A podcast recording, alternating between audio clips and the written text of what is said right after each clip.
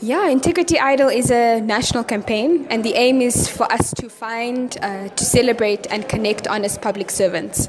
A lot of the narratives around public servants and service delivery is overwhelmingly negative, and we know that corruption is a crime of power and networks. So, what we want to do with the campaign is develop different networks, positive networks of public servants who are doing their jobs well when no one is watching.